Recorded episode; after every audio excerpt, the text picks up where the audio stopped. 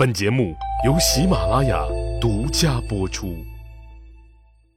上一集里啊，我说到了鲁公公对中国酒文化做出贡献的事儿。春秋战国以来啊，酒杯不叫酒杯，而称之为尊。不同的场合、不同的仪式上，人们用的都是不同的尊，用来彰显身份的尊与卑、贵与贱。甭管是在上流圈层还是底层社会，人们对酒的情感呀，大致是相同的。只是上流圈层的人们对酒的品味是上升到某种层次的，甚至跟国家的兴亡颇有关系。虽说人们极为推崇“何以解忧，唯有杜康”，但凡事皆有度，如果过度了，就会有不好的事儿。商纣王就有“酒池肉林，夜夜笙歌”等令人不齿的亡国典故。因此啊，嗜酒成为了周朝人否定商朝人的第一大罪状。虽然否定了殷商人喝酒，可是周人自己对酒呢也是情有独钟。在国之大事为祀于戎中，最重要的祭祀和征战，往往都会有酒相随。周朝的诸侯国们举行重大的盟会的时候，酒这个东西是绝对少不了的。今天的中国人早已经形成了酒桌的文化，很多的事儿啊是要在酒桌上才能谈得拢。这说明啊，在中国人的骨子里依然推崇礼制。因为只有在酒桌上，人们的矛盾才可以冰消瓦解，才可以平心静气地坐下来。而春秋战国时代的人们很喜欢开会，一边开会一边喝酒，这就是今天的中国酒桌文化的起源。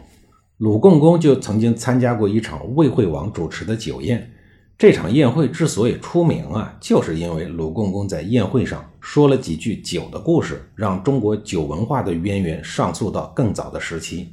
期间还为后世留下了一些所谓的治国道理。这个时候的中原正是纷繁之际，诸侯列国在变与不变中重新洗牌。西方的秦国正大力推行商鞅变法，而魏国人和齐国人的称霸战争也进入了拉锯阶段。中原的小国家们基本都进入了最后的垂死挣扎的时期。仅存的宋国、鲁国、魏国等已经被定性为称霸战争的牺牲品。鲁公公显然认识到这种可能性，所以呀，他跟宋魏两国共同到魏国参加宴会，以朝拜魏惠王。当时的魏国已经在桂林之战中惨败于齐国，事实上，魏国最强的魏武卒等有生力量已经被摧毁了。所以，鲁共公等国君能够到魏国去朝拜，对魏惠王而言是政治上的巨大支持。因此，魏惠王对这场宴会是非常重视的。那好酒呢，肯定是少不了的。当大家喝得高兴的时候，魏惠王请鲁公公举杯祝酒。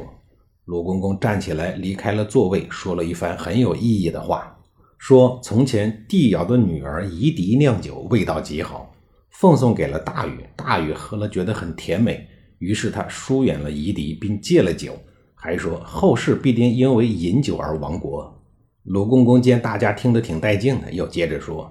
以前齐桓公半夜里感到饥饿不舒服，厨师一牙立刻煎炒烹炸颠三炒俩的做了一大桌子美味给齐桓公吃。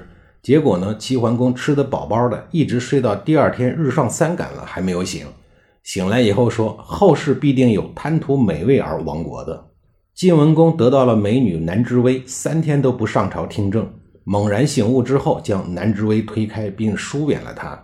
说后世必定有因为好女色而亡国的。楚庄王登上了高高的墙台，眺望崩山，左面是大江，右面是大湖，俯视下面徘徊流连，快乐的忘了死的危险。于是他发誓再也不登上墙台，还说后世必定有爱好修建王室园林而亡国的。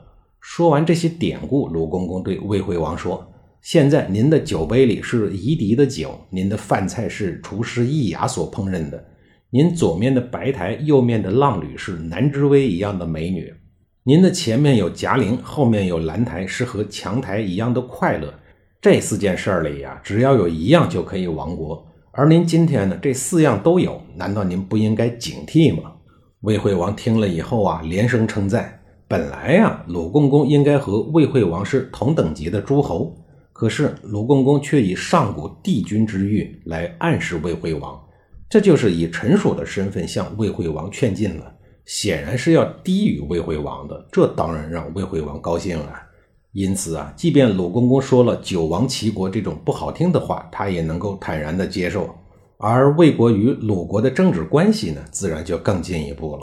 那既然说到这儿啊，我就简短的插播一段魏国的事儿。魏惠王虽然和鲁国保持了亲密，但他并不鼓励鲁国一直保持相对稳定的周礼。比如，他本人就在商鞅的忽悠下，称自己为魏惠王，而不是魏惠公。在魏惠王称王之前，事实上魏国在桂林之战中啊，国力已经大不如前了。但即便如此，在魏惠王的领导下，魏国呢还是逐步的扭转了战局，还于公元前三五二年打败了齐、宋、魏三国联军，并攻破了赵国的首都邯郸。可见啊，老同志的实力还是有的。这时候，秦国的商鞅明智地认为，此时的秦国呀，还不是魏国的对手。于是，他奉秦王之命，跑去魏国去忽悠魏惠王称王，一是以此来提高他的名誉地位，麻痹魏惠王；二是让魏国树敌。要知道啊，在周天子没有死的时候，诸侯主动称王还是挺招人恨的。搞定了魏惠王之后，秦国人又和齐楚两国密谋说。你看啊，魏国都敢称王了，眼睛里都没有周天子了，咱们还不赶紧联合起来对付他？您说这人得多阴险呀！公元前三四四年，魏惠王召集了彭泽之会，参加会盟的有宋、魏、鲁等十二个小诸侯国，除淮泗一带的小国以外，还有赵肃侯和秦国的公子少官来参会。会后呢，大家还一起去朝见了周天子。而实际上呀，魏国召集的这些小国已经很难发动大军参与大国称霸了。但即便如此，魏惠王带领一帮小兄弟浩浩荡荡地朝见周天子的行为，还是引起了同盟国韩国的恐惧。于是，韩国和齐国在共同反对彭泽之会的条件下亲近了起来。公元前三四一年，孙膑利用庞涓轻视齐军的弱点。以每天减少做饭的锅的做法，制造齐军大量逃亡的假象，引诱魏军追击。当魏军追到马陵的险要地方的时候，被齐军包了粽子，结果十万魏军被悉数歼灭。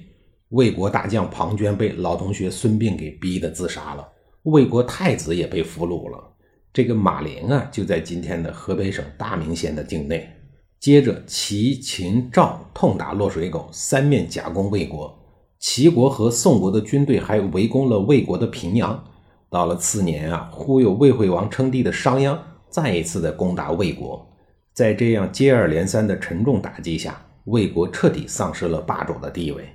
下一集里啊，我接着把插播进来的魏国的事儿给您讲完。